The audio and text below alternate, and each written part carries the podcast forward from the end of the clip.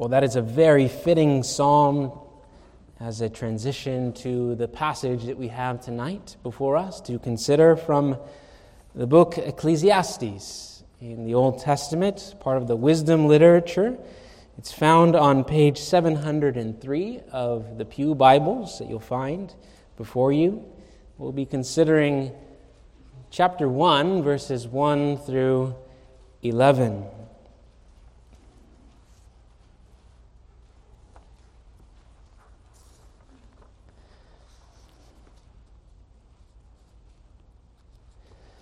The name Ecclesiastes is a, a transliteration of the Greek translation of the idea behind the name preacher, in, which in Hebrew is Kohelet. And both Kohelet and uh, Ecclesiastes have in common the idea that Kohelet, or the preacher, uh, is the one who's calling the assembly together to hear God's word, to instruct them and so, like the ecclesia is the church, the, the gathered and called people of God come together to hear the word. Uh, Kohelet, the preacher, is the one who's gathering God's people together to give this message to them, to preach this, in a way, apologetic and very reflective message to God's people and to us tonight. And so, with that brief introduction, Hear now the reading of God's holy word from Ecclesiastes chapter 1, verse 1 through 11.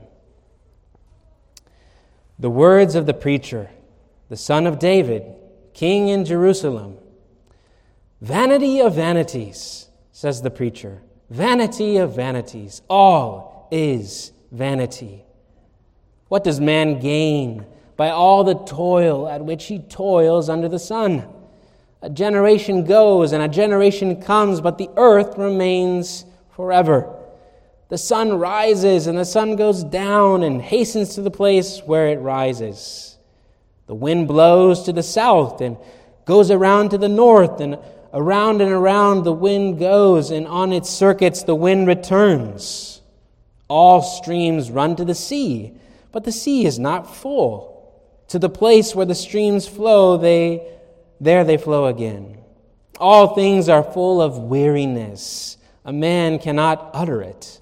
The eye is not satisfied with seeing, nor the ear filled with hearing.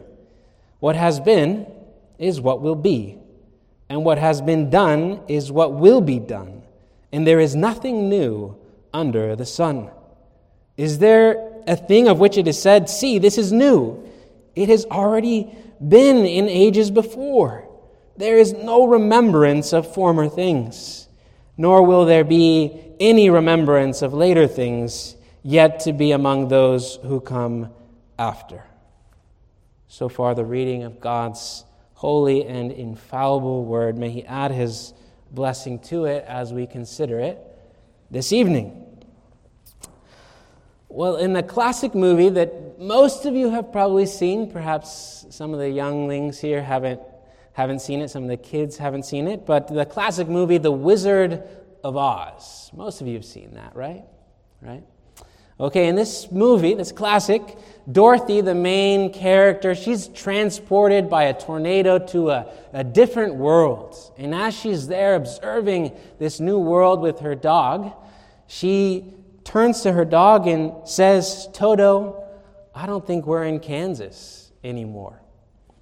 And to this day, you've probably heard that on the news. We're not in Kansas anymore. It's a phrase that's used to refer to changing circumstances in the world, that the culture, the world just isn't the same as it used to be. Things have changed. Now, tonight, the preacher of Ecclesiastes is saying something similar to us. In his book, in the entirety of, book, of his book, he's saying basically, I've looked around at this world and we aren't in Eden anymore. The world has changed since the very beginning of creation. We can say that this book is a profound reflection about human experience in all parts of the world. In particular, a reflection about what life is like now after the fall of Adam and Eve in the beginning, after Genesis chapter 3, verse 24, where we read that God drove the man out east of the Garden of Eden, away from his presence and his blessing there. So, this book is actually helping us to adjust to life east of Eden. We no longer live in paradise. God's good creation has changed drastically. In a very real sense, there is no going back to the way things were before. Before the fall, in Eden, in paradise there, what was what characterized life in the Garden of Eden? In a word, we could say peace. But the English word is not the best word here. Uh, peace in the Hebrew is shalom, shalom. And we'll get to what that means. But we see that now, east of Eden, everything is vanity. It's not shalom, it's vanity. It's what the Hebrew uh, says is hevel, hevel, hevel havalim. That's, that's what vanity of vanities is. Now, these terms, shalom and hevel, they are opposites. They're complete opposites. Cornelius Plantinga describes shalom in this way, a very good definition. He says, Shalom is the webbing together of God, humans, and all creation in justice, fulfillment, and delight. This is what the Hebrew prophets call shalom. We call it peace, but it means far more than peace of mind or a ceasefire between enemies. In the Bible, shalom means universal flourishing, wholeness, and delight, a rich state of affairs in which natural needs are satisfied and natural gifts fruitfully employed, a state of affairs that inspires joyful wonder as, it, uh, as its creator and savior opens doors and welcomes the creatures in whom he delights. Shalom, in other words, is the way things ought to be. The way things ought to be. Well, the book of Ecclesiastes is showing us that God's creation is broken, that shalom is lost. We don't live in paradise anymore. All of mankind in Adam has been exiled east of Eden, under the sun. We spend our days in vanity and in hevel. Hevel. Now, in contrast to shalom, hevel refers to our experience of loss, frustration, disappointment in life.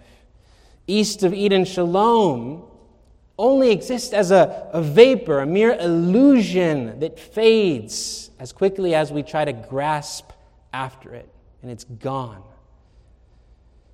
We can think of it in this way that as we experience shalom in the world, it's kind of like one of those dreams that you have, and in the middle of your dream at night, it feels so vivid, it feels so real, like it's actually happening.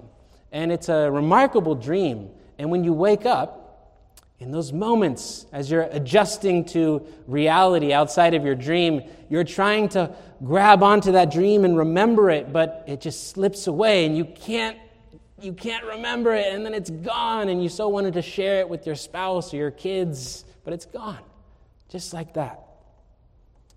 In an instant, it vanishes forever. It's like trying to hold on to water in your hands. And as you try and hold on to it, little by little, the water just trickles through your fingers. And eventually, there's nothing there, just moist hands. And inevitably falls through your fingers and is gone. That's how we experience shalom in this world. We can't hold on to it, we can't grab it anymore. For example, we strive to get that next promotion in our job or a place in the university of our dreams that we've been aspiring to or a position on the team that we work so hard to get at. And you know you have the talent, you know you have the experience necessary, that you're a better candidate than the rest of those who are eyeing for this position or that job, that promotion. You've worked the hardest. And then you realize that they gave it to somebody else because of favoritism or nepotism or one of the other isms. I don't know, there are a lot of them, right? Hevel, havalim, frustration. That's not the way things are supposed to be. Another example you and your husband, in faith and in prayer, conceive a child with joy. And your heart begins to fill with anticipation and excitement as you, you visualize your future with this new baby in your family, a new member of your family. And then suddenly, in the middle of the night, you have a miscarriage and your baby dies. And you wrestle with that frustration and that loss. Hevel Havalim. Or you and your family sacrifice your life savings to move to another state or maybe another country in search of greater opportunities. You get a better job, you earn more money, you buy a house, and then at last, while you're on your sofa, drinking a soda, or whatever it be, enjoying the success that you finally have entered into, the stock market crashes and you lose everything that you've been working for in an instant. That's not the way things are supposed to be. You see, every experience of shalom in life is residual. They are just ancient echoes of a distant and lost world. They're fleeting. They are like a vapor, hevel. And with that in mind, the preacher then asks the main question of this book, the main driving question in verse 3 for us. What does man gain by all the toil at which he toils under the sun? Now, the word for gain here in the Hebrew refers to any net profit that allows you to get ahead in life, anything that's left over, any benefit that you earn and that lasts.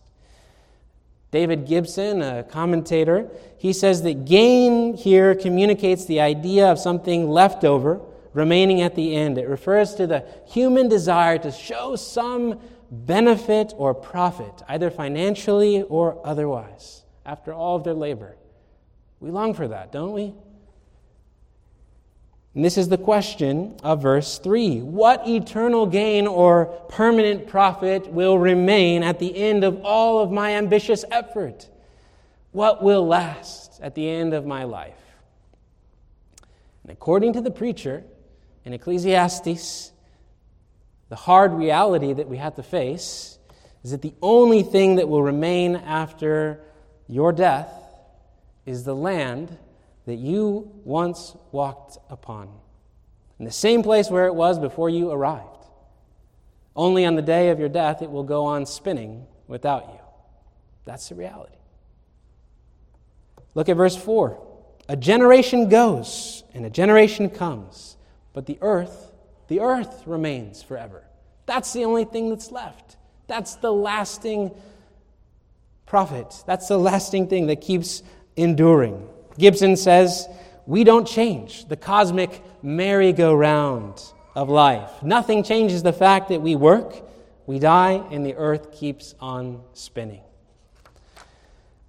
The preacher demonstrates this realistic perspective with his poem in verses 4 through 10, which is an exposition of that, that point. He's, he's showing it. He nails down this reality for us with vivid imagery, taking a lesson that he's learned from creation itself. Verses 5 through 8 focus on this cyclical pattern, this, this circular pattern that exists in creation that he observes. And this natural pattern that's found in the world and nature corresponds to a pattern that he's observed in human experience, east of Eden after the fall. For example, he describes how the sun is chasing its tail.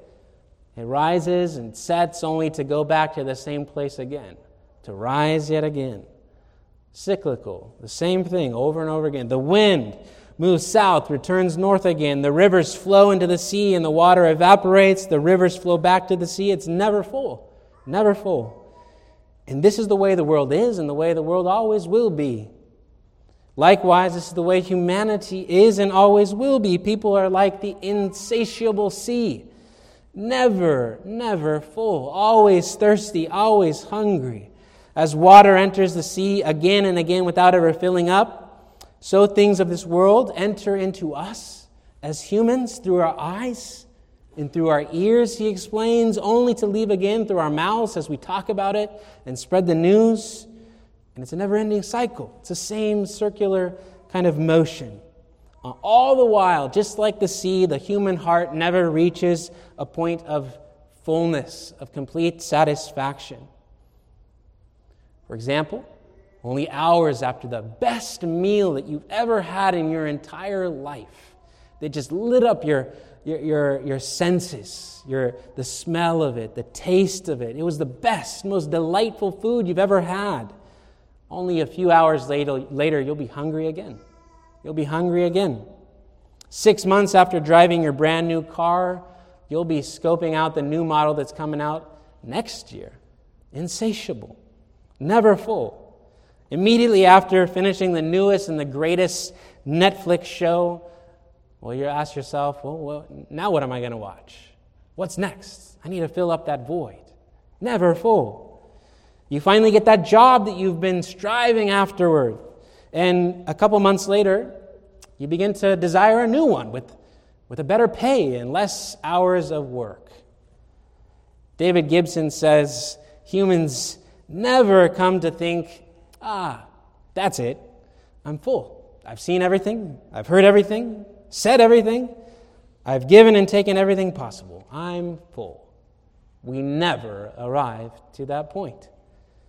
We're insatiable, always hungry, always thirsty. We always, always fall short of wholeness of life, complete joy, justice, and peace. In other words, we never reach and hold on to shalom. It always slips away from us. We only experience passing illusions of what humanity had in the beginning but has now lost. That's all we experience. Hevel Havalim. That is the big point of the preacher in this book. There is no eternal gain, no permanent profit east of Eden. It is out of our human reach. Now, if we think and go back to the very beginning of the Bible, in Genesis, in the story there, we see that this reality of eternal gain, of permanent profit, was symbolized for us. It was symbolically communicated to us because there, after the fall, we find that access to a particular thing was barred from humanity the tree of life. The tree of life. This is the punishment that we face for our disobedience against God, for our rebellion against him, from turning away from him. Genesis 3:24 says this, the Lord drove man east of the garden of Eden and then he placed cherubim, these angelic beings, and a flaming sword that turned every way. Why? Why did God place that at the, the doorway east of Eden? For what purpose? Well, the text tells us. It says in particular to guard the way to the tree of life. You see, it's my opinion, my understanding that the tree of life symbolically represented eternal gain, permanent profit that God had promised to Adam and Eve if Adam had only obeyed God perfectly. And he had in the beginning all that he needed all of the resources at his disposal, all of the abundance of life and the shalom of paradise in the presence of God, and yet he rebelled and he failed. And so now that eternal and blessed gain that was promised to Adam, symbolically represented by the tree of life, has been barred from us. We no longer have access to it. It is beyond our reach, a lost dream. That is the hard reality that the preacher is pounding into us. He knows that this is hard to chew on. This is not a very popular message to proclaim. This, is, this won't draw the crowds proclaiming this. We like to think positively. We like to be optimistic, especially here in America. We want to be optimistic and positive about the future. He knows that. He knows we don't like to chew on this reality. So in verses 9 through 10, the preacher exposes how we try to avoid this reality in our life. He shows us how we deceive ourselves with novelty, with what I call also the, the cult of originality. That is, we're obsessed with new things, original, novel things, because when we discover something that seems new to us, it feels like we've broken that cyclical cycle. We've broken that repetitive cycle that's trapped in Hevel and never ending. It feels like we've broken out of that, out of the doom and the reality of death and oblivion. New clothes, well, they make us feel young again, right? Advances in technology make us feel like soon we'll have an easy and effortless life, just as long as we keep advancing with technology. Perhaps progressive politics in our thinking makes us feel like we're on the cusp of a new and improved society of equality and peace. A utopia awaits us. And so goes the cult of originality that always values the new over the old. And to this way of thinking, the preacher has an ice bucket that he drops over our head to wake us up. The, the preacher says in verses 9 through 10 what has been is what will be, and what has been done is what will be done, and there is nothing new under the sun. Is there a thing of which it is said, See, this is new? It has already been in ages before us. So he's saying here in this that everything that is supposedly new, that is marketed as new to us, is really just a remake, a copy of something old that's just been dressed up in quote unquote novelty.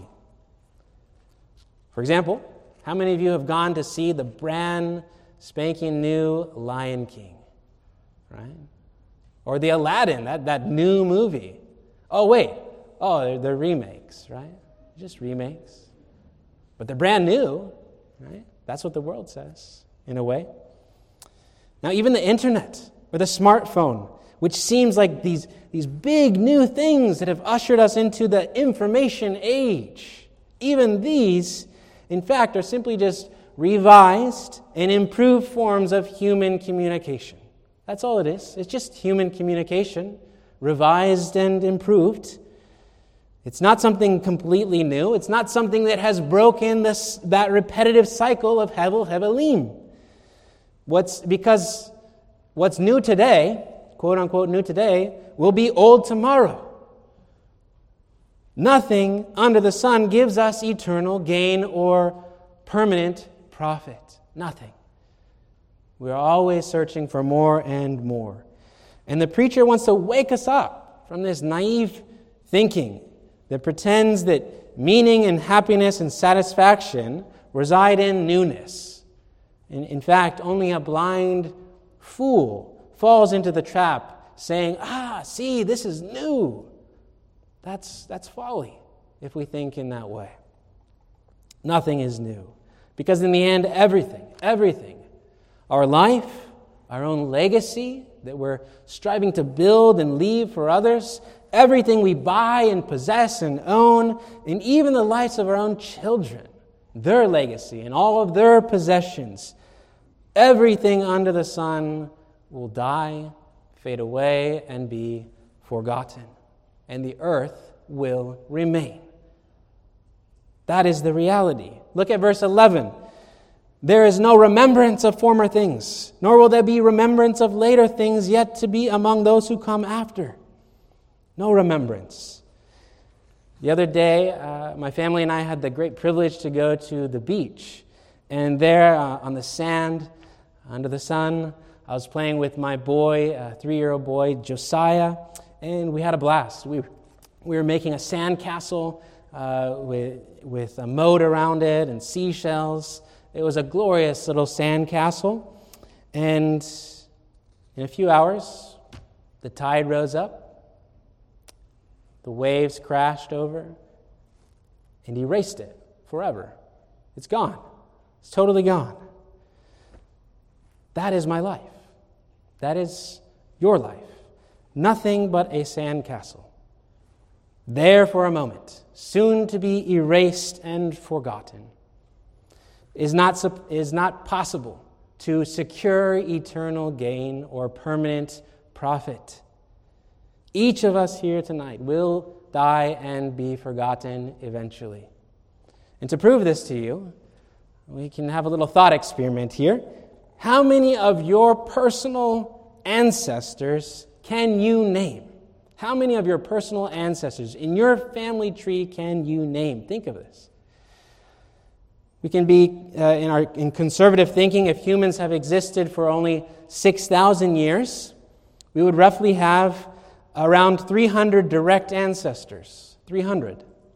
Of those 300, how many names do you know by heart?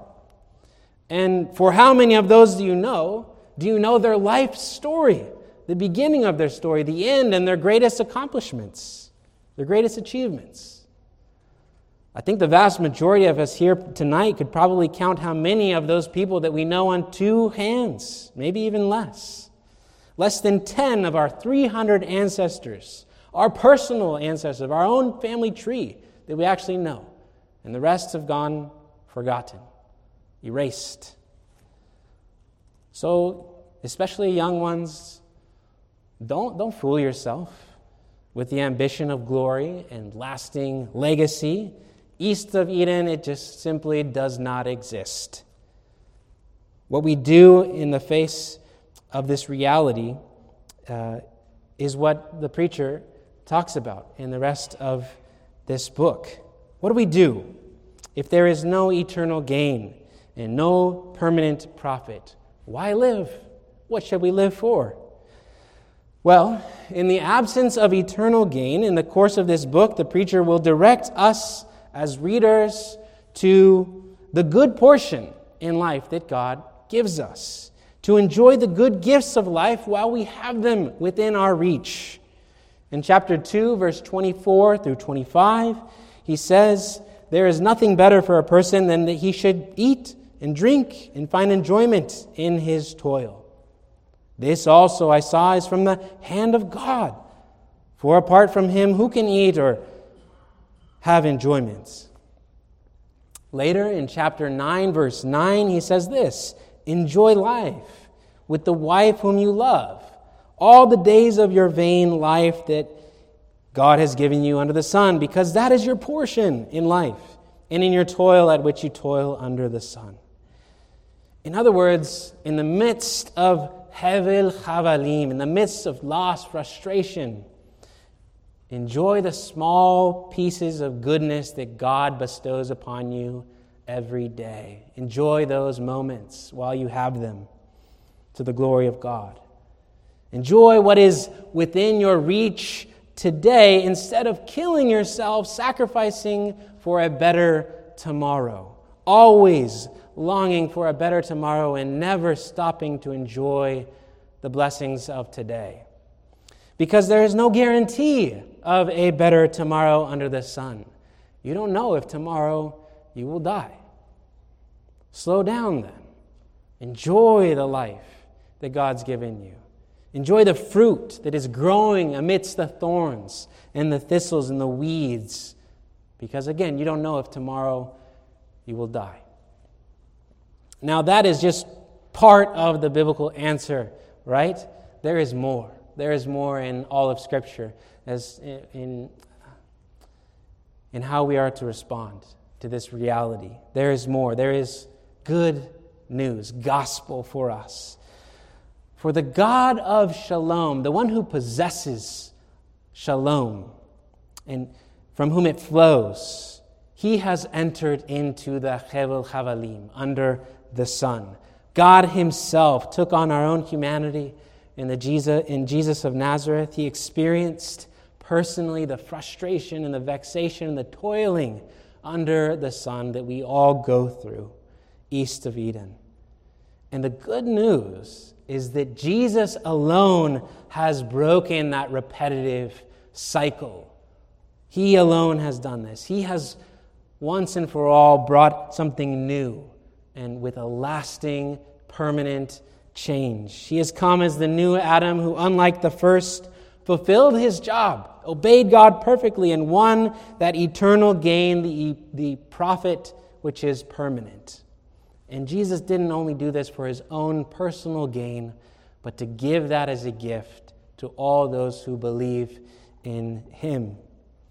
And so, by simple faith in Jesus alone, not by toiling, not by striving with our obedience, but by faith in Jesus, we gain eternal life. A gift, permanent profit in Him.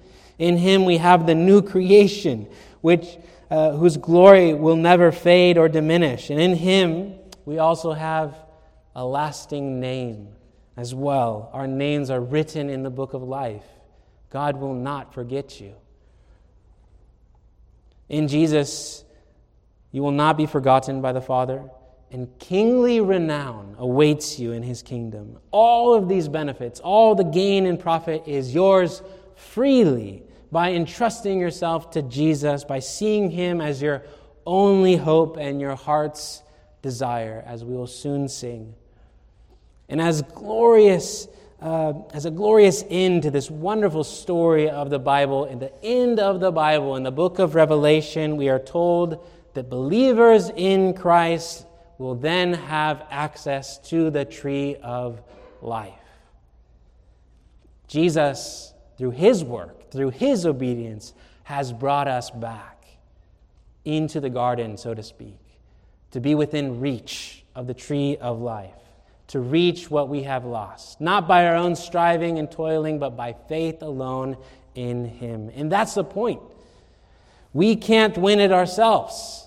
Similar to the good portion that God gives us in this life, this lasting profit, this eternal gain, is a gift that God gives from His hand. God freely gives it according to His sovereign grace. The Exodus from the desert of the Hevel, Hevelim in this life, and entrance into the paradise, the new creation, our promised land, full of shalom, is attained by faith alone not by your works. It is a gift. And so, friends, trust in Him tonight. Trust in Him again with all your heart. Trust in the only one who is able to transform this life full of hevel into a life full of shalom.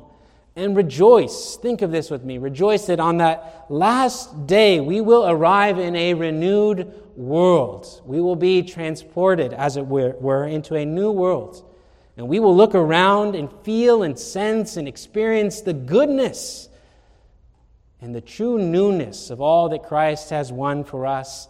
And we will say to each other, We're not east of Eden anymore. Amen. Let us pray. Thank you, Father, for this reality check, which is hard.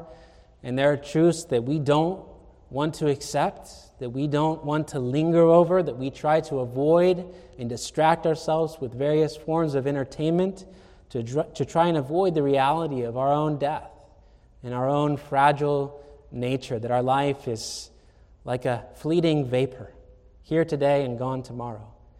And yet we, we thank you for this reality check because it drives us to Christ, the only one who can offer us true and lasting gain and eternal profit. Thank you for the free gift of grace that you bestow upon us and the promise of the new creation and the fullness of the shalom that Jesus won.